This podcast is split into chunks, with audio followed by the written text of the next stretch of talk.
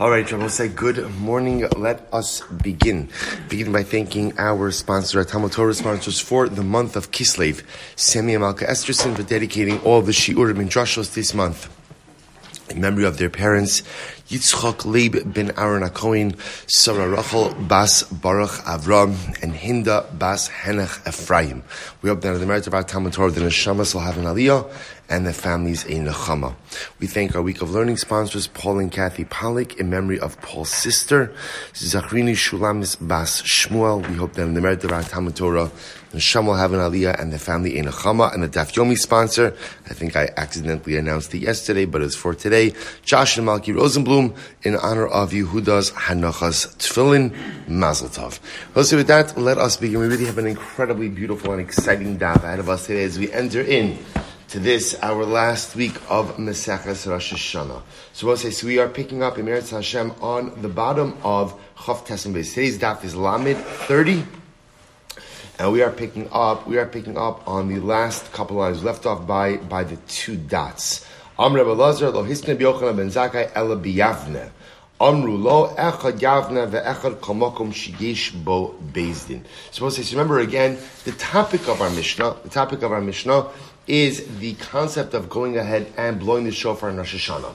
So remember again, the Mishnah told us that Allah when Rosh Hashanah fell out on Shabbos, in the Mikdash, they would go ahead and blow the shofar of Aloba Medina. By the way, I just want to point out to you, we're not going to delve into it too much because, but it is going to become a recurring topic.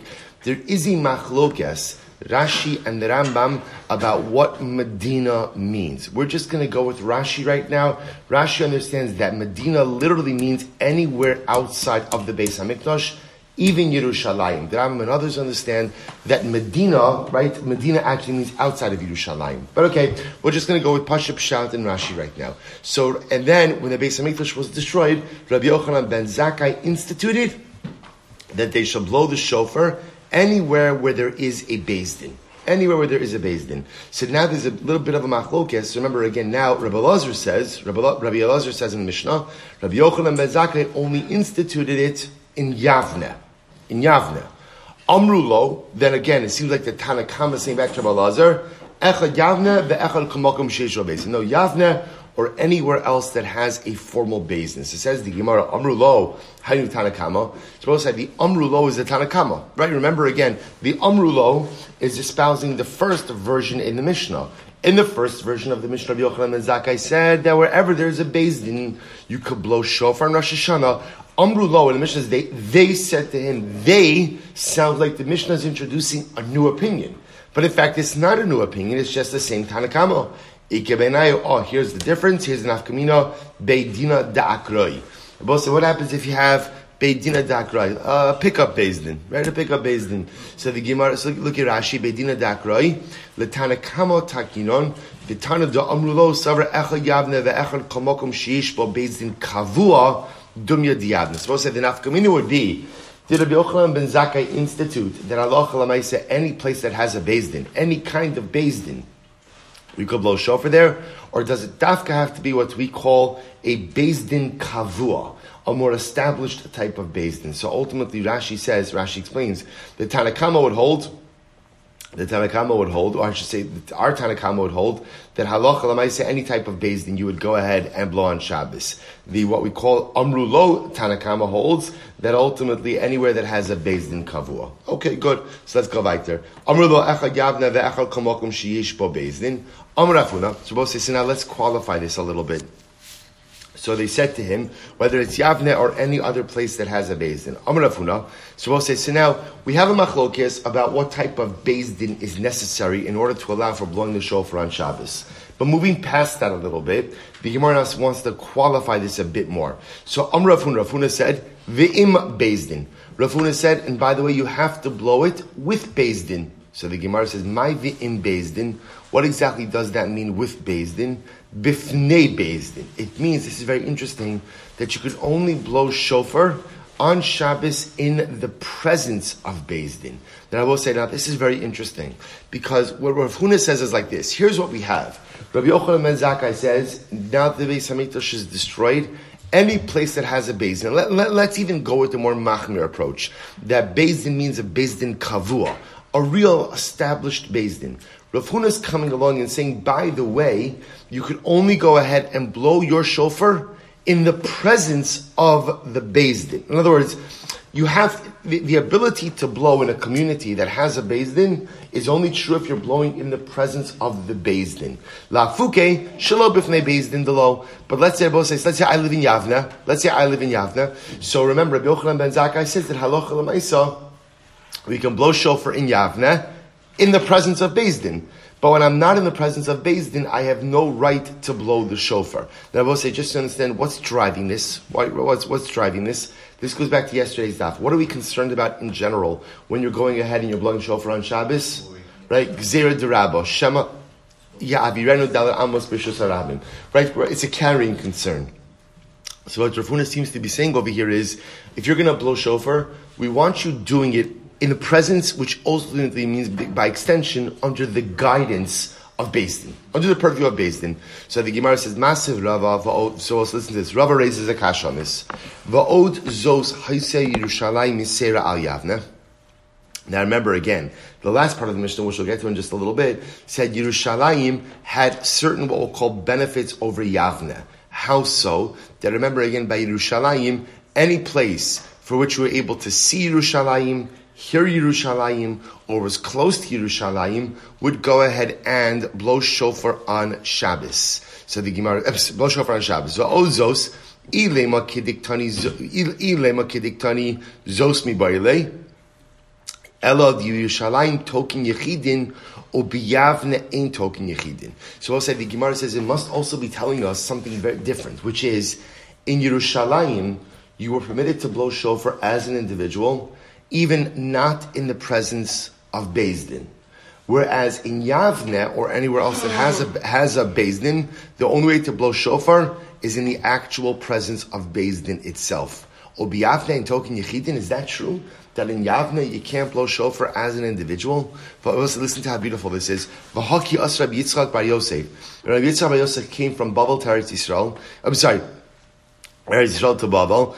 Amar kimisayim shlicha de tzibura tekiya biyavna. Listen to this. Where the shliach tzibur would finish blowing the tekiyas in Yavna, lo shama inish kol onye mikol tekoi diachidoi.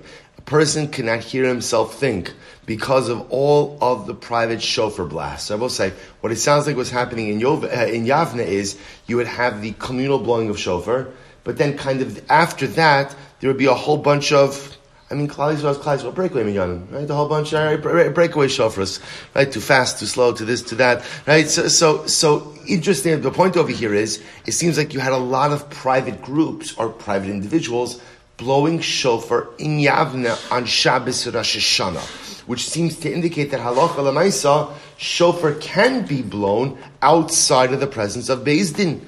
Ella lav dibirushalayim token bein bisman bezdin or bein shalo bisman bezdin. So Moses it must be the following distinction. In Yerushalayim, you're allowed to blow the shofar, both at the time that the bezdin is administering Tkiyah shofar and when they're not. Or I should say, the truth is, really, Bisman Bezdin really means at the time when Bezdin is sitting in session. Look at Rashi. Bein Bisman Bezdin, Ad She Shaos, Shahayu Bezdin Yoshvin. Bezdin would sit up until midday. So Allah in Yerushalayim, you could blow shofar either at the time that Bezdin is in session or not in session. Ubiyavne, Bisman Bezdin in, Shalo Bisman Bezdin lo. But in Yavne, you are only permitted to blow the shofar at a time that Bezin was quote unquote sitting. Miha, but what do you see from here? Miha token afilu shalom Bezin. But you see that even in Yavne, you had the right to blow shofar, even not in the presence of Bezdin. To which the Gemara says, "Lo, the ila Yerushalayim token bein bifnei Bezdin, bein shalom bifnei Bezdin. In Yerushalayim, you could blow the shofar either in the presence of Bezdin or not in the presence of Bezdin. Or biyavne bifnei bezdin in, shalo bifnei bezdin lo. The Gemara kind of wants to end off over here by saying first wide line about Lamed and Aleph. The Gemara wants to say that the fundamental distinction between Yavne and Bezdin and Yerushalayim was that ultimately again in Yerushalayim you could blow shofar in the presence of Bezdin, not in the presence of Bezdin. In Yavne, only in the presence of Bezdin. We'll see what the halacha lamais is in just a bit. So now remember, how did this whole discussion get started? This whole discussion got started because of the statement of Rav Huna. Rav Huna said, Rav Huna said, Im Bezdin that when you blow shofar, Rabbi Yochanan ben Zakkai instituted that after the Beis Hamikdash was destroyed, you're allowed to blow shofar on Shabbos anywhere that has a Beis Din. Okay, what kind of Beis Din? That's a machlokis, but a Beis Din. Rav Huna comes along and says the im Beis Din.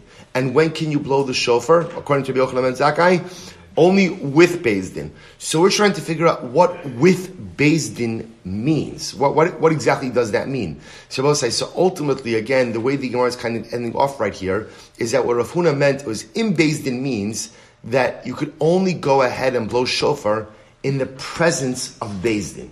But herein lies one of the fundamental distinctions between Yerushalayim and Yavne. In Yerushalayim, when the Beis Hamikdash was standing, you could blow shofar whenever you want whenever you want. But now that the Beis Hamikdash is no longer standing, you can blow shofar in a city that has a Beis Din, but only in the presence of that Beis Din. So we'll say others have an alternate version of Rav Huna. So we'll say the pasuk says the pasuk says that the Yom Avavarta shofar trua b'chodesh hashi b'esar lechodesh Yom Kippurim ta'aviru shofar b'chal artzichem. This is Yovel. This is Yovel, right? On Yom Kippur of the Yovel year, you will go ahead and sound sound the shofar. So here we go. Melamed shekol yochid v'yochid chayiv liskoa. So we'll say we learn from here that every individual is chayiv to sound the shofar. Then this is actually very interesting. Now, according to what the Gemara is suggesting over here, is that halacha halacha on the on the Yom Kippur of Yovel not only is Beis Din obligated to go ahead and blow the shofar, heralding in the release of slaves and the return of ancestral lands, but every individual has a chiyuv of Tikiyah shofar on Yovel, on Yom Kippur as well, which is quite fascinating. Um, Am Rav Huna, Ve'im Beis Din. So here we go again. So right, Shabbos says, so Rav Huna says, oh, and by the way, this obligation to blow shofar on Yovel is what? In the presence of Beis Din. So the Gemara says, "My in basin." So, so again, just to understand what the Gemara is doing over here.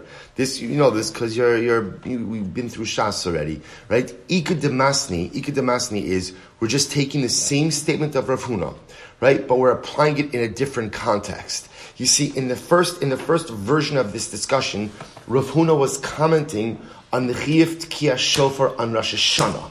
And what Rav Huna was saying is, even with the Takana of Yochanan ben Zakkai, that you can blow shofar. Now that on Shabbos, in a place where there is a Din, that's only Ve'im Din, only in the presence of Din. In this alternate version of Rav Huna, Rav Huna's Ve'im Din comment was not about Rosh Hashanah. It was about what? It was about what? Yom Kippur of Yovel, where the Gemara is saying everyone has an obligation to blow the shofar, and Rav Huna is coming along and saying, by the way, Ve'im Din. So the Gemara now says, "My ve'im bezin." What does that mean? Bisman bezdin.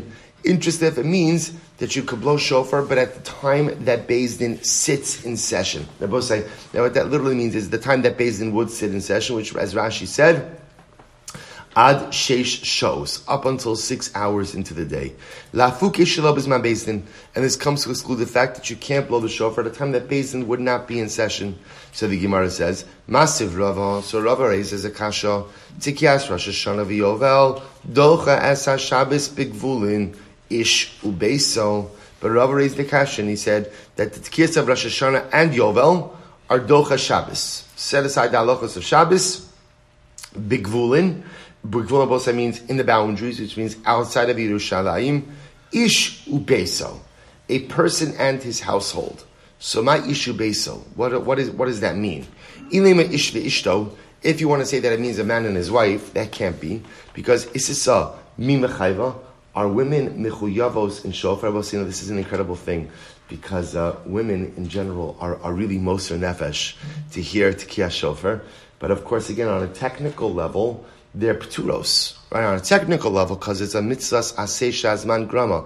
It's a time-bound commandment. It's, it's such a, it's such a beautiful, beautiful thing to see like the nature of nashon tzidkanios. Like, it really is like, cause you, you would, you wouldn't know from the way that women relate to the mitzvah of tkiyah shofar, you would not know that, see, I was thinking about this.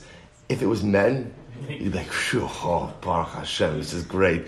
Right? Know, 15 minutes. Like, women, there's this extra minyanim, there's extra this, there's extra that. It's, it's a, it's a beautiful, beautiful thing. I get to every, every, every year, every year. You know, you know, there's always someone who you have to arrange like a private tekiah shofar for. So, and, and often it's for women for whatever, for whatever the reason.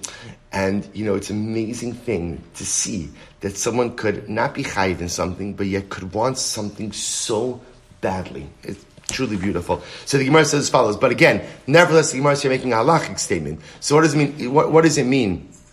When Rava says, or when the Gemara says, Tkiyas Shof, Tkiyas Rosh Hashanah, v'yovel dochas ha-Shabbos begvulin ish ubeso. My issue base. So if you want to say it's a man and his wife, that can't be because a woman is technically is technically patura from mitzvahs aseh shazman krami. V'chol mitzvahs aseh shazman kram. Elalav ish bebeso. Rather, we'll say what it means. The Gemara, you have to read it like this: Rosh Hashanah v'yovel dochas ha-Shabbos blowing shofar on Rosh Hashanah and Yovel are Docha Shabbos, Bigvulin, outside of Yerushalayim, Ish Biveso, a person in his home. Which means, which sounds like what it's saying is what? That on Rosh Hashanah, that falls out on Shabbos, Halach Lamaisa, everyone is obligated in shofar, and you could even blow the shofar in your home. Ish beveso, afilu shalo bizman bezdin. And Abba say, so again, we'll assume that this is only talking about a place where there is a Din, right? There has to be a Din in your community in order to blow shofar on Shabbos Rosh Hashanah. But it sounds like over here that the obligation to do so will be even at a time when Din is not sitting in session. Oh, or Koshalo Bisman Din. To which the Gemara says, "Lo, no, not necessarily. The Olam Bisman Bezdin. It's talking about the Zman Bezdin. So the Gemara says, "Maser Rav Sheshes, Rav Sheshes Reiz Akasha, Shava HaYovel Rosh Hashanah." Let's kill the brachas. We learned this before. Yovel is like Rosh Hashanah, both for Tekiah Shofar as well as for brachas for davening. Ella Shebi Yovel Tokin Bein Bebezdin Shekitchu Es Achodesh, Ubein Bebezdin Shelo Kitchu Es Achodesh. V'chol yochid v'yochiv chayiv litkabo. So we see this theme again. But here, so again, Yovel is going to be like Rosh Hashanah for Tkiyah Shofar and for davening. What are the distinctions? That on Yovel, on Yovel, every single Din sounds the shofar. The Rabbi said whether this is a Din that is Mekadesh Levan, again, Rabbi says, because that's our previous sugyas, you know, not every Din, right? You can't, like I mentioned before, you can't get, you know, your buddies who are sitting with you on your Hataras Nadarim Bezdin and say, hey guys, let's go be Mekadesh Chodesh, right? We're already together, we just remind to everybody's Nadarim, let's go be, right? You, you, need a special kind of Din to be able to do that. So ultimately, but when it comes to Tkiyah Shofar by Yovel, every Din sounds that shofar. Whether it's the type of Din that could be Mekadesh the Chodesh or not, or Din Shalo Kitru As Chodesh, V'chol Yochid V'yochiv Chayiv Liskoa. Not only that, but as we just said before, every individual is chayiv to sound the shofar on Yovel. However, Uber Rosh Hashanah, here's the part we're focusing on Rosh Hashanah, Lo Hayutokim Ella Bebezdin Shekitru Esachodesh. On Rosh Hashanah, Bosai, you could only blow the shofar in front of a Bezdin which had the capacity to declare the new month, which I will say means means a much more substantive Sanhedrin. If you look at Rashi, Rashi the Brash Shana Lo Hayutokim, Kishchalios B'Shabbos, Elo Bebezdin Hagodol Shel Sanhedrin Hagodola, Hamekadshin Esachadoshim. So we'll say this is much more restrictive. So remember again, this would literally say the only, t- only time you could blow the shofar in Rosh Hashanah is in front of a Sanhedrin, a high court, not just, not just any court. Ve'ein kol yochiv v'yochiv chayav. And on Rosh Hashanah, every individual is not obligated to sound the shofar. So whereas on Yovel, every individual is chayt to sound the shofar. On Rosh Hashanah, it's not necessarily the case. So the Gemara says, "My ein kol yochid v'yochid chayav b'skoa." What does it mean when we say that every individual is not obligated to blow the shofar? Ilema dibi Yovel token yechidin or Rosh Hashanah in token yechidin. So maybe you'll say that it's on Yovel individuals blow the shofar, but on Rosh Hashanah they do not. V'haki as Rav Yitzchak Bar Yosef. We'll reference back what we said before. When Rav Yitzchak Bar Yosef came to Bavel, he told us, Amri, ki have a shlicha de tzibura tikiyasa biyavne. When the Shliach Tzibur finished blowing the shofar in Yavne, lo shama inish kol unye mikol tikue. People were literally not able to them, hear themselves think because of all the private shofar blasts, which shows you that in Yavne, individuals were blowing their shofros. Elalav the ilu biyovel token bein bisman bezin bein shalom bisman bezin. Rather, it must mean as follows: that on Yovel, on Yovel, so they blew the shofar, whether again it was a time that Bezin was in session or a time that Bezin wasn't in session. Uber Hashanah, Bisman Bezdin in, Shalo Bisman Bezdin lo. But on Rosh Hashanah, it must be the shofar, although it could be sounded individually, but it had to be sounded at the time that Bezin was in session. Katani mihas, what do you see from here? Beyovel bin bisman bezin, bin shalom bisman bezin. You see at least by Yovel, know, when, in, so we've established also by Yovel that individuals have an obligation to blow the shofar. You do so whether it's a time that Bezin is sitting in session or not. To which the Gemara says, lo, the olam bisman bezin. In reality, we're talking about when Bezin is sitting in session, even by Yovel. This is what it means to say, bisman bezin, Beyovel, in Yovel, bisman bezin, token bein bifnei bezin, bein shalo bifnei bezin. So most of wants to suggest the following conclusion. When it comes to Yovel, you're allowed, you could, you you could only blow the shofar at the time when Bezin is sitting in session. However, you have the right to blow the shofar wherever you are, whether you're in the presence of Bezin or not in the presence of Bezin. But Rosh Hashanah, token bisman Bezdin, ubifnei Bezdin. But on Rosh Hashanah, you're limited in two ways. Number one, you can only blow the shofar at the time when Bezdin is in session. And number two, only in the presence of Bezdin itself. Itmar Nami, the Gemara supports this idea. Amar Rav Chia Bar Gamda Amar Rabbi Yossi Ben Shol Amar Amar Rebbe in token Ella Bisman Ella, I'm sorry Ella Kolzman Shebezdin Yoshvin. On Rosh Hashanah, you could only go ahead and blow shofar at a time when Bezdin is in session, and based on what the Gemara just said before, and only in the presence of Bezdin itself. So by Reb Zera, so we'll say one more piece, and then we'll see the Rambam. So we'll say, so here's what's interesting. So it sounds like the conclusion that the Gemara ended off with over here is as follows. On, on Yovel, you could only blow at the time that Bezin is in session, but you could blow shofar in the presence of Bezin, not in the presence of Bezin. On Rosh Hashanah, also you could only blow at the time when Bezin is in session, but you could either blow in the presence of Bezin or not. In, I'm sorry, I'm sorry, I just said that wrong. In Yovel, you could only blow at the time that Bezin is in session, but you could blow in the presence or not in the presence. On Rosh Hashanah, you also have to blow when Bezin is in session, but only in the presence of Bezin. To which the Gemara just asks a follow-up question that will go to the Rambam. By Rabbi Zera, Ninaru la'amod v'lo amdu mau. So we'll say, remember again, what we've established, so sounds like so far, both for Rosh Hashanah as well as for Yovel, as well as for Yovel, you can only blow the shofar when I will say when? When? Bezin is in session. When is Bezin in session? First six hours of the day. Okay, that's, that's the first just going through first six hours of the day. So let's listen to the interesting Shaila. So says Rabbi Zera, Nin aru la'amod v'lo amdu. What happens if the Dayanim, Nin aru literally means they moved in their seat about to get up, but they did not yet get up. Is that called the end of the Din session or not? So the Gemara says, Beis Din Yoshvin ba'inan v'ha'ika. Do we say that Din is sitting? Beis Din is sitting, right? All you need is Beis Din to be sitting, and they're still sitting. O Dilma Zman Beis Din ba'inan v'leka. Or do you require Beis Din in session? And I will say, see, the Gemara is saying something amazing. I will say, you know, the moment, the moment you begin to get up, you're done right? You're done, right? You're no longer listening. You're no longer involved. You know this, right? This, this is what happens. It's the same way when you're having a conversation with someone. Let's say if you're if you're having a conversation with someone, when do you know when to stop talking? When the person starts going like, right? When they want to say something, when they want to say something, because the moment that the person you're talking to begins to show they want to talk means they're no longer listening, right? The, the moment I'm moving around, we're done. We're done here. We're done. This happens every morning, by the way, right? Right, right. The, right, the, the moment five forty four comes, right? It doesn't Moshe Rabbeinu could be bringing down the luchas, right? It doesn't. It, it does. It doesn't. Right. The, the, moment you move, we're done. So we'll say, isn't it a profound shaila? The Gemara is asking over here. When, until what point in time is Beis Din actually in session? Do we say as long as they're seated, as long as they're seated, that's called ultimately Yoshin, we're good? Or do we say no, they're only in session when they're engaged? When they're engaged, but the moment that they're disengaged, even if they're physically seated, the the the, the, the Beis Din is no longer considered to be Yoshin. To which the Gemara says, Teku. To which the Gemara leaves it. The Gemara does not answer that particular question. So I will say, let me show you the Rambam on this because the Rambam here happens to really be quite fascinating. This is the this is the Rambam um, Hilchos Shofar, uh, Rambam puts Hilchos Shofar, Sukkah, Lulav, everything in one in one bucket.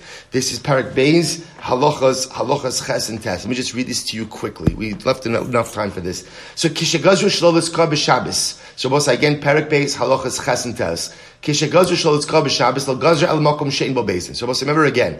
So the Rambam adopts what the Mishnah said, which is they used to blow the shofar in the Beis Hamikdash, which of course makes sense because as we established, blowing shofar is only in Isser Derabanan, what we call a shvus, and ein shvus b'mikdash. Ein shvus b'mikdash. Rabbinic law does not apply inside of the Beis Hamikdash. Beis Hamikdash is destroyed. You can't blow shofar on Shabbos. Gzera derabba. The gzera, the decree of Rabbah, lest you come to carry the shofar in a public domain, daladamis. So now the Rambam says, kishigazru shalas Shabbos, when Chazal said you can't blow the shofar on Shabbos, lo gazru ella b'makom she'in bo bezdin.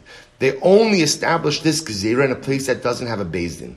Aval bizman shaya mikdash kayim v'haya bezdin agad b'Yerushalayim hayu akol token b'Yerushalayim b'Shabbos kol zman shebezdin Yoshavos. Remember, I told you, I told you about this. I told you it's going to be machlokes, right? Remember again, according to Rashi, when the Beis Hamikdash stood, they were only blowing the shofar where? Where? Inside of the Mikdash, not in Yerushalayim. According to the Rambam, they were blowing it in Yerushalayim as well. Now, I will the Rambam adds in over here, but they would only blow the shofar when? Kol Zman Shebezdin Yoshrin. Kol Zman Shebezdin Yoshrin. So the Rambam paskins that halacha l'maisa, halacha l'maisa, you can only blow shofar at a time that Bezin was in session. Now I'm skipping to Sif Tes for just a moment because the next part of Sif Ches is our next Gemara. O Bisman Azeh. O Bisman Azeh. Shecharav HaMikdash. And now in the times that we live, that there's no Beis HaMikdash. Kamokum sheyesh bo Bezdin Kavua. V'hu shiyeh samuch be'eretz Yisrael. Token bo b'Shabbos. Will say, and now the Beis HaMikdash is destroyed. Any, any city, any place that has a Bezdin Kavua, right? Bezdin means a set Bezdin where the Dayanim have smicha. Dayanim have smicha. Right? So also remember again, smicha, we translate as ordination, is the unbroken chain of ordination. We'll call it from Moshe Rabbeinu.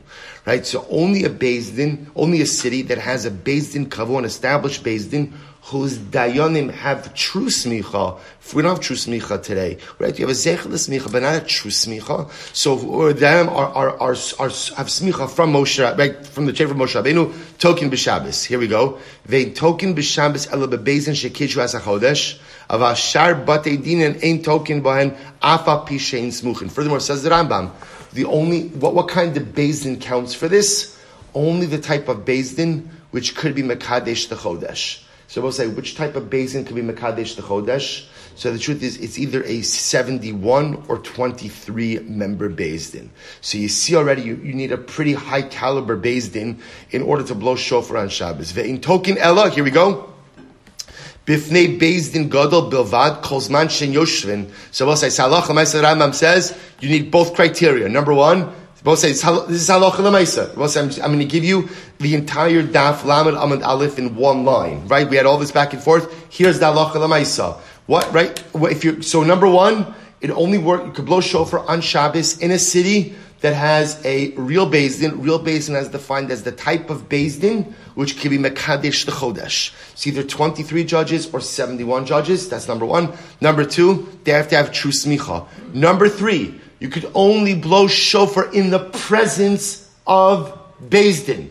You can only blow shofar in the presence of Din, and not only that, Kozman Shein Yoshvin, and only when they're in session. So it ha- so we paskin Allah both bifnei Din could only blow in the presence of Din, and only when they are sitting in session. So the, the Rambam says over Nina Rulamod Velo Amdu, tokim b'fneim. The Rambam actually paskins that halacha lemaisa, if the dayanim stirred in their seats ready to get up but didn't actually get up, you could still blow shofar. Chutz lebezdin ain token. But outside of Bezin, you cannot blow the shofar. Valama tokim ifnei Bezin. Rambam says, why can you blow the shofar in front of the Bezin? Mipnei she Bezin's reason hain. V'lo yavoa token lahavir shofar b'fnei b'shtrab. And the Rambam then goes on to say, why are we limiting you to blowing the shofar in the presence of Bezin? And while Bezin is in session, why?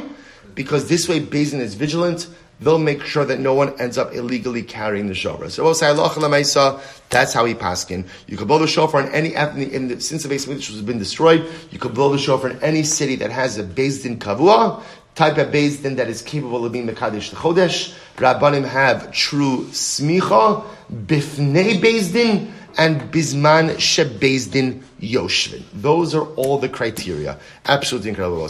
By the way, so you're asking, I know, what's your kasha? What's your kasha? So okay, so that, that, that's I mean that's a good kasha, but we know because we don't have we don't have batei din like this. You know batei din. What's your other kasha? What do you do about the story in Yavne? And I will say again, we have edus from Yavne that people were blowing the shofar privately. Right? You, you have edus in that. It's not a kasha. Why isn't it a kasha? Because you see, like Yavne was a shtickle Wild West when it came to uh, when it came to Tikei Shofar. We saw in yesterday's daf. It took a little while for the system to shake out. So, know, I will say sometimes when you hear these stories in Gemara, it's before that the halacha was decided. So before halacha was actually concretized and solidified, you had different types of practices happening, right? It's the same way, by the way, that for a very long time, for a very long time, Beis Shammai on Hanukkah began on the first night with eight candles and then went down to one candle. And Hillel started at one candle and went up ultimately again to multiple other candles. So you see again, before halacha is solidified and concretized, you have different practices. So yes, it appears, not it appears, it happened. It is Eidos in Yavne. There was some period of time where individuals were blowing shofar, but halacha lamais at a certain point in time, the halacha becomes solidified. And again, as the Rambam wrote, we only do it bifnei bezdin in front of a bezdin as kevil mekadosh chodesh with smicha bisman bezdin I'm sorry, Lifnei Bezdin and Bisman Bezdin Yoshin. Beautiful. We'll say, let's finish the sugya. Va'ozos Haisi Yerushalayim Yisrael Yavne. So we'll say, the Gemara says, however, Yerushalayim has certain qualities over Yavne. And the Gemara says, what do you see from here? So remember again, what did the Mishnah say? The Mishnah said that pretty much any city, Shiroa Shoma'as Krova V'yecholalavo, Any city from which you could see Yerushalayim, any city from which you could hear the tekios in Yerushalayim, and any city which was close to Yerushalayim was permitted to go. Right was permitted to go ahead and blow shofar on Shabbos. So the Gemara says, "Roa pratlio Shabbos Menach." What does it mean that this, you could see Yerushalayim from another city, as opposed to a city that was in a valley? Because we'll say you could have a city. Let's say city A is in a valley, so it's geographically close to Yerushalayim, but it can't see Yerushalayim. Shoma'as Ultimately, again, he could hear the Tkiyas Yerushalayim, Pratli Yosheves Bahar, Broshahar. You could have a city again that is close geographically, but if it's sitting on a mountain, you can't necessarily hear what's happening inside of Yerushalayim. Krova, it's close. Pratli Yosheves Chutz Letchum. To exclude a city that may be able to hear, may be able to see, but is outside of the Tchum. V'yechola Lavo, and it's able to come to Yerushalayim, Prat Lemafsik La Naro. This comes to exclude a city ultimately again, which a river divides, which a river divides from Yerushalayim, and therefore Yerushalayim is not accessible. So both said this is incredible. So therefore, even Bisman Mikdash, Bisman Mikdash, any city that was either close was able to hear, was able to see Yerushalayim, was able to blow shofar on Shabbos. So Shabbos tells you something amazing. It is the power and the holiness of the city of Yerushalayim that it impacts not only the residents inside of the city, but Yerushalayim, Irak Kodesh, has a hashba, has an influence on everything around it. If you could see Yerushalayim, you're impacted. If you could access Yerushalayim, you're impacted. If you're close to Yerushalayim, you're impacted. If you could hear Yerushalayim, you're impacted. I will say absolutely incredible. I will say, I'll just end off this sugya Rabbi Yitzchak Berdichev has a beautiful, beautiful insight into this Gemara. Remember, I'm going to say this whole sugya before we move on to the next sugya. This whole sugya was Yom Tov Sharash Hashanah Shechalios B'Shabbos. Right, that was the whole discussion over here. If Rosh Hashanah falls out on Shabbos, when can you go ahead and blow the shofar? When? So also listen to what the Rebbe says. Kedushas Levi says, In Rosh Hashanah, Chalios b'Shabbos, so the Rebbe reads the Gemara a little bit differently. You know, I always say, the beauty of Chasidus is you could put punctuation wherever you want. Okay, so let's listen to this. So the Rebbe reads it, Yom Tov Rosh Hashanah, sh- I'm sorry, he says, well, he reads it like this. In Rosh Hashanah Chalios b'Shabbos, so the phrase is, Yom Tov Rosh Hashanah Chalios b'Shabbos. The Rebbe says, the way to understand it is, in Rosh Hashanah Chalios b'Shabbos, if Rosh Hashanah falls out on a Shabbos, Hare Bishvilenu Ze Yom Tov. It is the greatest yomtiv when Rosh Hashanah falls out on Shabbos. Now, both say we normally think the opposite way because we don't get to blow the shofar. So the Rebbe says, why is it the greatest yomtiv if ultimately Rosh Hashanah falls out on Shabbos? Listen to this. I'll say this is incredible. Ki aliva de emes ein kosim Rosh Hashanah begimel soran avtachim halo aser lichtov b'Shabbos. Because we'll say we know that Hakadosh Baruch Hu keeps the Torah as well. So just like we're not allowed to write on Shabbos, Hakadosh Baruch Hu is not allowed to write either. So when Rosh Hashanah falls out on Shabbos, there are three svarim, there are three books that are open. There's a Sifrei Chaim, Sifrei Mason, the book of life, the book of death, the book of Beinonim. So ultimately, again, HaKadosh Baruch Hu has these books open. It's Shabbos. It's Shabbos Kodesh. One of the malachas is Ksiva. But the Rebbe says something amazing. The only way you're allowed to write on Shabbos is why? Is why? Pikuach Nefesh is to save a life. So says the Rebbe, when Rosh Hashanah falls out on Shabbos, the only book that HaKadosh Baruch Hu has the right to write in is the Sefer HaChaim. To inscribe us in life, for life, that HaKadosh Baruch Hu could write in. But the other books, there's no header to write in on Shabbos. He says, Ela im chosim osanu b'sefer HaChaim, hareze pikuach nefesh, shedoches HaShabbos, umutter lichtov, v'lachein, b'Shabbos, Yom Tov. Therefore, the Rebbe says when Rosh Hashanah falls out on Shabbos, it's the greatest Yom in the world. Because even then, the only time the Ribono Shel Olam has the license to write is to inscribe us in the Sefer HaChaim. Incredible, incredible. Avosai, with that, let us go weiter. Says the Mishnah, Avosai, and more incredible suggis here. Hayalulav Nital B'Shiva. So so we're continuing on the Takanas Rabbi Yochanan Ben Zakkai. In the beginning, lulav was taken for all seven days in the mikdash. Haya lulav nita b'mikdash sheva b'medina yom echad. Shabbos say, so once again we have our definitions. Rashi is going to say, b'medina, b'medina ultimately means outside of the Beis Hamikdash, right? So even in Yerushalayim, it was only taken for one day. Now Rashi says over here, first Rashi in the Mishnah, Bereshona Yelul of Nidal Mikdash Shiva, Tichsev Usmachtem Lefnei Hashem Elokechem Shivas Yomim, Ubemedini Yom Echad Ulakachtem Lochem. So we'll say, interestingly enough, by Sukkot, we seem to have these different psukim. One pasuk says you shall rejoice seven days. One pasuk says you should just take it for you on the first day. The way you reconcile it is, is as follows. Lulav was taken for seven days in the Beis Hamikdash and only one day outside of the Beis Hamikdash. However, Mishachar of Beis Hamikdash, when the Beis Hamikdash was destroyed, his Rabbi Yochanan ben Zakkai shei lulav nitol b'medina shiva zech Hamikdash. Rabbi Yochanan instituted that we should take lulav outside of the Beis Hamikdash for seven days. For seven days, zecher lemikdash to remember the practice of the Beis Hamikdash. Furthermore, he instituted v'sheyehei yom kula aser that the entire day, we'll say Yom means the day of the waving. It refers to the day that they would bring the Omer. When was the Omer brought? The 16th of Nisan, the second day of Pesach, the Omer was brought. Shabbos Rabbi Yochanan ben Zakkai instituted that you can't eat chadash, you can't eat of the new grain for the entire day. The 16th, we'll get into that in just a moment. Shabbos the Gemara asks a fundamentally Yisodistic question. What the Mishnah says over is that in the when the Beis Hamikdash was destroyed, Rabbi Yochanan instituted that we should take lulav seven days outside of the Beis Hamikdash, zecher mikdash to remember what was done in the Beis Hamikdash. To which the Gemara says, how do you know that we're supposed to institute practices to remember that which was done in the Beis Hamikdash? To which the Gemara says, the Kra, Ki ela rukalach uimakosech er pa'ech ne'um Hashem. Literally translated, I will go ahead and provide a cure for you, and I will heal you from your wounds. Ne'um Hashem, kinidacha because they call you cast away. Doresh in law. No one seeks out Sion. No one seeks out Sion. So also, so the Navi Yirmiyahu over here is painting the picture of desolation and destruction. And the way he describes Yerushalayim, the Beis Hamikdash, right, Sion, is Doresh in law. No one seeks her out. Michlal debaya drisha. We learn from here that you are supposed to seek out Tzion.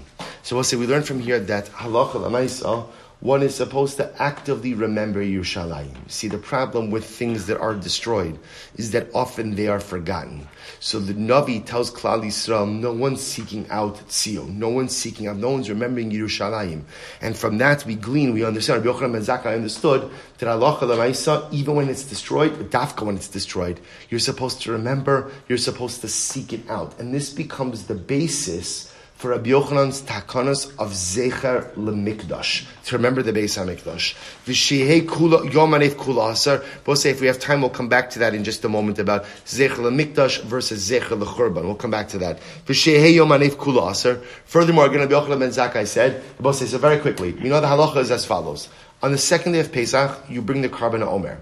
What was the significance of the Omer? It allowed for the consumption of Chadash. Chadash represents, so let, let's just, just to illustrate this right? Let's say it's going to be Pesach. It's going to be Pesach 5782. Okay, so we'll say any grain which was planted since last year Pesach, Pesach 5781, is usr, cannot be consumed until the korban ha'omer on Pesach 5782 is offered. That's called the halacha of chadash. You can't eat chadash. Once you go ahead and you offer up the korban ha'omer, which was a barley offering, the chadash becomes yashan, and then you're allowed to go ahead and eat it. So we'll say, what happens in the absence of the Beis Hamikdash when there is no korban omer?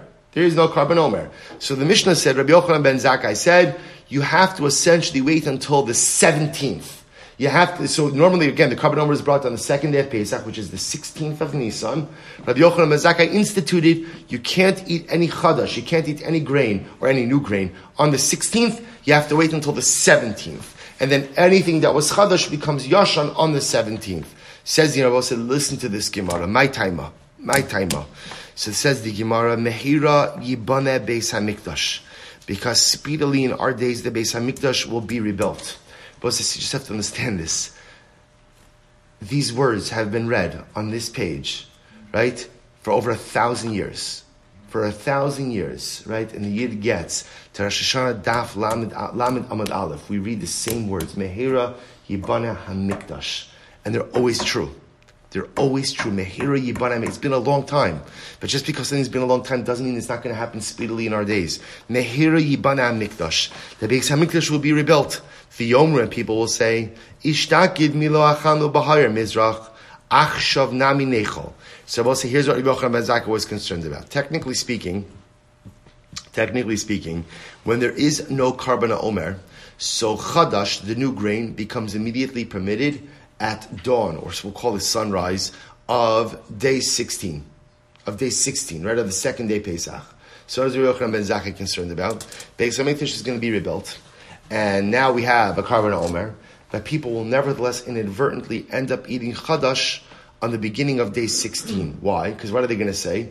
Last year, we ate chadash in the morning of the 16th of Nisan. So therefore, again. We should be able to do it now. And they won't realize, velo yadi, lo hava omer, heir mizrach hitir. They won't realize that, yeah, last year, there was no Beis HaMikdash.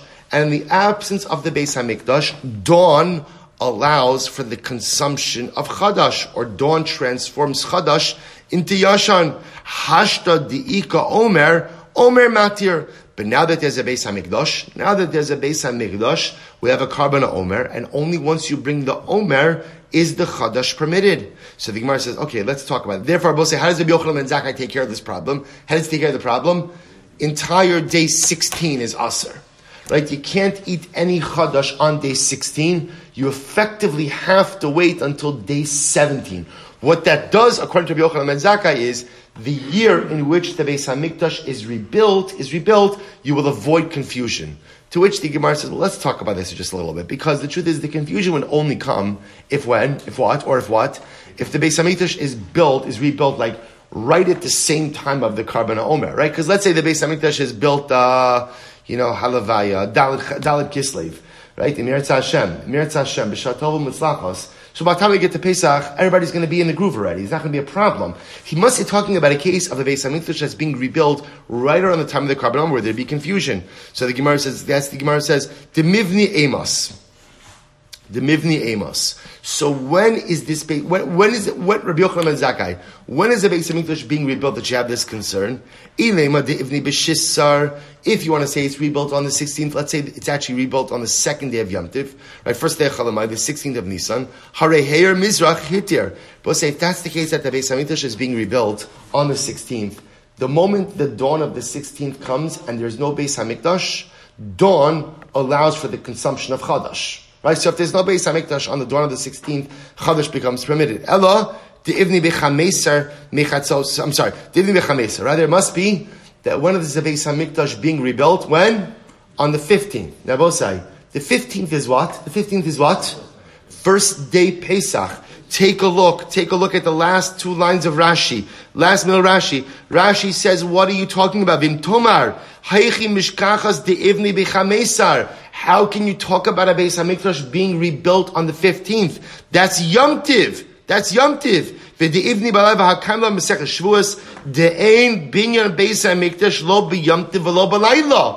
build the Beis Hamikdash neither at night, nor when, nor when, nor during the day, nor on Yom Tiv. So, how, so get ready for this. Look at Rashi. Hani mili binyan b'dei adam. Aval binyan ha'asid lavo b'dei shamayim Says Rashi, you can't build the Beis Hamikdash when you're building it by human hand. But the third Beis Hamikdash, says Rashi, is coming down fully built by HaKadosh Baruch Hu.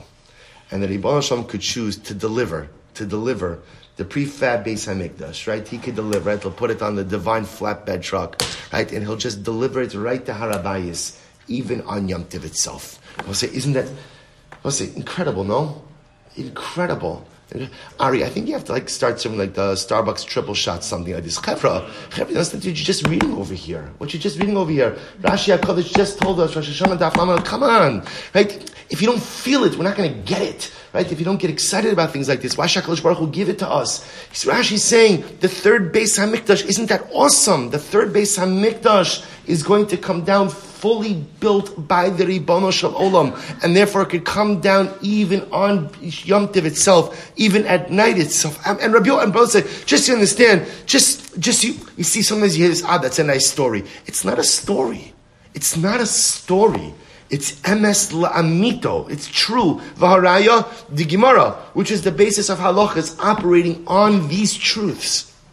So Yochanan ben Zakkai says, so when we worried about the is going to be rebuilt? So maybe it's the 15th. So Gemara says, if that's the case, if that's the case, you don't have to say that Chadash is usher the entire 16th, rather just from just up until midday. Why? Dahatnan haruchoki mutar mechatzosa la'alon lefishem bezin mitzaslimbo. But when the Beis Hamikdash stood, it was known that the Karban ha'omer was offered up by midday. Right? It never went past midday because Bezin was very zariz, very alacritous. Lo nitzracha the ivni bechameser samach l'shkias Now, what are we concerned about? Maybe it's going to be built on the 15th, but right before Shkia. Right before Shkia. Inami, the ivni balayla, or it's being built at night. Um, Amrav not, and therefore will say, and therefore the concern is if it's built too close to the time, even if it comes on like Rashi says, fully built, fully built there's going to be a little bit of like a bahala, right? A little bit of not, not a confusion, but a commotion. Remember again, also, you have to go and still cut down the barley, right? You have to cut down the barley. You have to. So the, the Gemara, so Rabbi Yochanan ben Zakkai is concerned. Well, see, listen to what he's concerned about. He's concerned in a good way that the Beis Hamikdash is going to be rebuilt in very close proximity to the time that the Omer was going to be offered. And that's going to cause confusion. So in order to avoid confusion, just say, the entire day of the 16th, you can't eat chadash.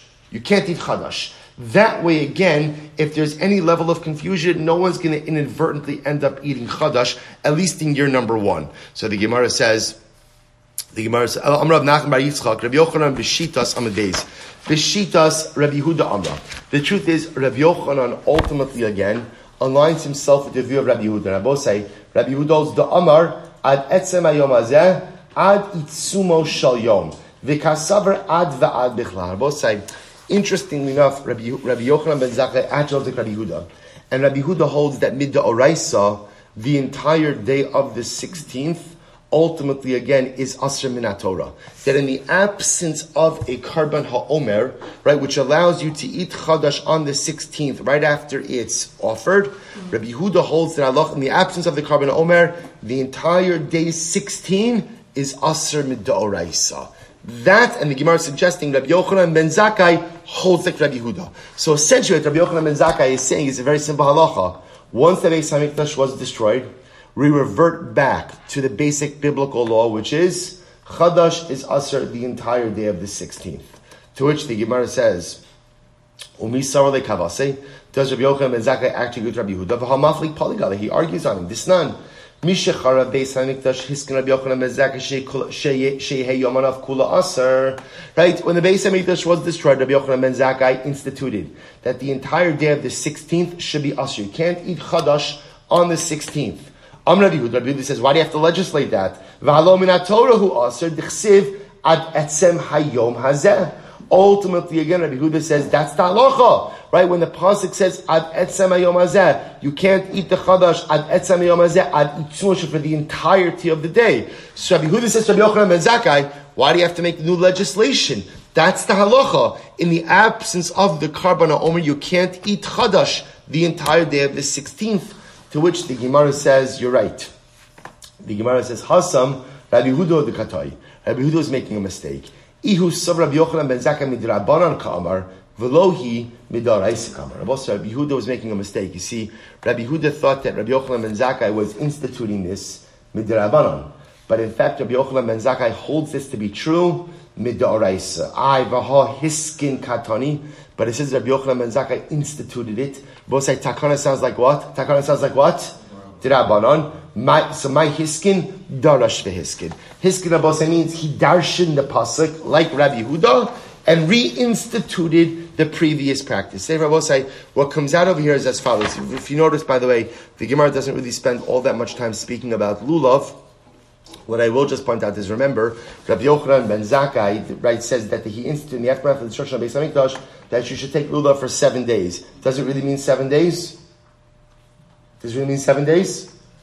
No, it's never it's never more than six days. Because remember again, you're never taking lulav on Shabbos. This goes back to Gzera de Rabbah. Same reason we're not playing shofar on Shabbos, not reading Megillah on Shabbos. We're also not taking lulav and asrog on Shabbos. But it means is conceptually he instituted seven days. Hmm. That's number one. Number two, we learn about say that how do you know that you are supposed to institute practices zecher lechurban to remember, or I should say zecher lemikdash to remember the practices of the Beis Hamikdash. Ultimately, comes from the pasuk in Yirmiyahu, Sion he doresh ein law. No one's seeking out Sion, which tells us we have an obligation to seek out Sion. How do we seek out Sion? By engaging in practices Zecher Mikdash, to remember that which was done in the Beis Hamikdash. And finally, this piece of legislation number three, Lamais Rabbi Yochanan ben Zakkai said, when there's a Beis Hamikdash and there's a Karban Omer, the bringing of the Omer allows for the consumption of Chadash, grain planted since last Pesach, and usually we see Bezin usually got that done latest by Chatzos, latest by midday. midday. When there is no Beis Hamikdash, and therefore nor Karban Omer, Rabbi Yochanan ben Zakkai says it turns out halacha lemaisa, we revert back to the biblical paradigm, which is in the absence of the Karban, the entire day of the 16th is Asr. And it turns out that Rabbi Yochanan ben Zakkai was not instituting a piece of rabbinic legislation, but rather, again, he actually holds like Rabbi Huda, halacha lemaisa, that, the, that in the absence of the Karban Omer, entire day number 16 is Asr for Chadash consumption. You can't eat Chadash until day number 17. Happens to be the piece of Mehera Yibana Hamikdash is a very, very beautiful piece and a beautiful Havamina that Rabbi Yochanan ben Zakkai was instituting this because if the Beis Hamikdash is rebuilt very quickly, it might cause some concern, which is true also. But it turns out that really he holds like Rabbi Huda that Midda'oraisa, in the absence of the Karban HaOmer, Day 16 is Asr for Chadash consumption. Beautiful. Barishona here, Mishnah. Barishona Mekabne Elis HaChodesh Kavayom. So it used to be able to say, so now it's actually going back to Kiddush Chodesh a little bit. It used to be that, the, that Bezin would accept witnesses to testify about the new moon the entire day. Pam achas nishtau ha'edim ilavo V'niskalkalu halavim b'shir. One time the witnesses came late. One time the witnesses came late, and the Levium got mixed up with the Shira. Now, say, let's give a little bit of context over here. Rashi understands that the story being referenced over here is talking about Rosh Hashanah. Right? So what happened? What happened? Bezin was waiting for witnesses to come. It's the 29th day of Elul. Remember again, I say more often than not, as we've seen since the times of Ezra, Elul was always a 29 day month. So remember again, it's day 30. They're waiting for the Adim to come, and Adim aren't showing up. They're not showing up. The Levium have to offer up the Tamid Shabbein Arbaim, the afternoon Tamid offering. So they were, so they're waiting for the witnesses. They weren't sure. Now remember, with the Tamid was Levitic song, Shira. They, now Shira depends, is it a weekday, is it a Yom Tiv? The Levium weren't sure what to do, so what ended up happening? They ended up offering the afternoon Tamid, and they accompanied it with weekday Shira. Weekday Shira. Then what happened? Right when they finished, who showed up? Who showed up? Witnesses. So it turned out that that day was really Rosh Hashanah, and the Levium said the wrong Shira with the Tamid Shabbein Ha'arbaim, with the afternoon Tamid. As a result of that, they instituted Iskinu Shaloyu Mekablin Ella Adam Mincha. They instituted that Halacha Lamaisa, Halacha Lamaisa, we will not go and accept Edim only until Mincha time. Now, I will say, I want to point out, Rashi says, interestingly enough, on day 30, in the morning, they always said weekday shira. They always said weekday shira, right? Even though the witnesses may come that day, because remember, witnesses never came by the morning. They always came sometime later. So the morning they always said weekday shira. But the hope was that by the afternoon already, they would know if it was Rosh Chodesh, and they or in this case Rosh Hashanah, they would say the right shira. So say? So therefore, again, I both say it was really Rosh Hashanah that kind of messed things up. That didn't sound right. It was it was this episode on Rosh Hashanah where the, the witnesses came after the Levium sang the weekday shira for the afternoon mincha, and that led to an important piece of legislation we only accept witnesses up until mincha time. Up until mincha time. After mincha time, we do not accept witnesses. So the Gemara says, so v'imbo edim in mincha lamala noagin osa yom kodesh ulam machar kodesh. And I will say, what happens if witnesses come after mincha time?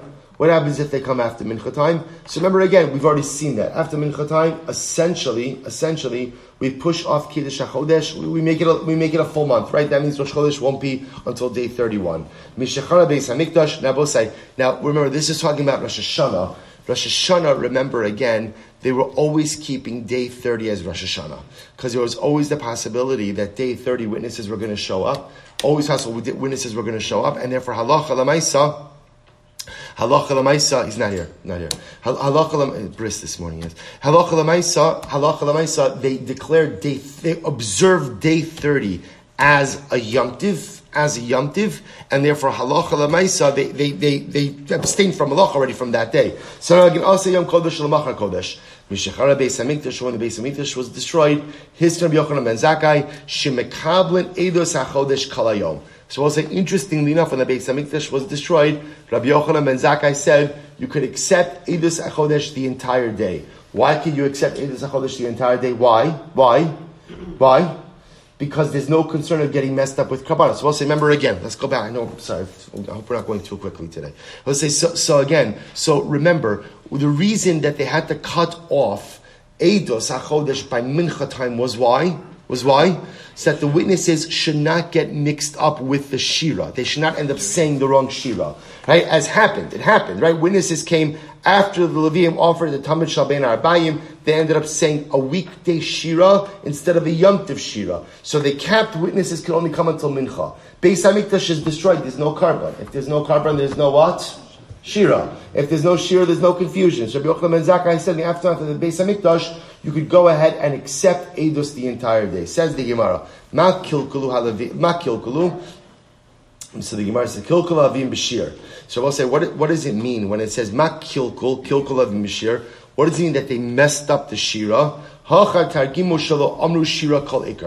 some say it means they just didn't say any Shira at all.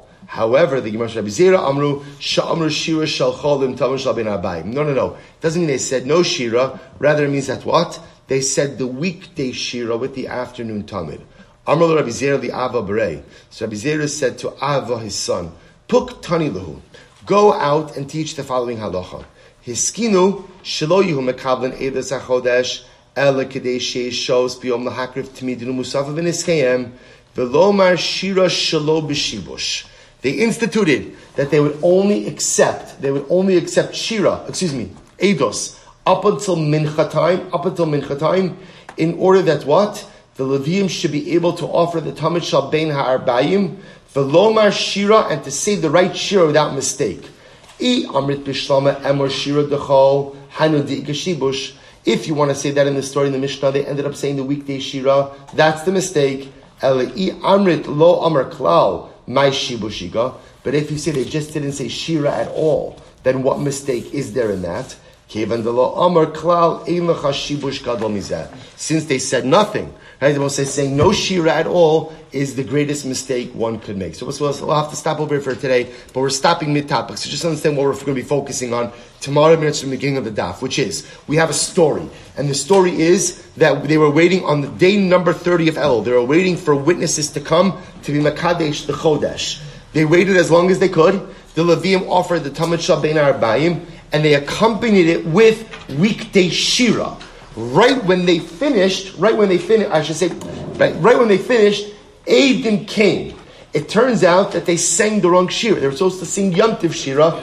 They sang, they sang weekday shira. There's going to be a historical machlokes over here. Did the Adim sing the wrong shira, or did they sing no shira? And the ramifications of that will be important for the legislation going forward as well.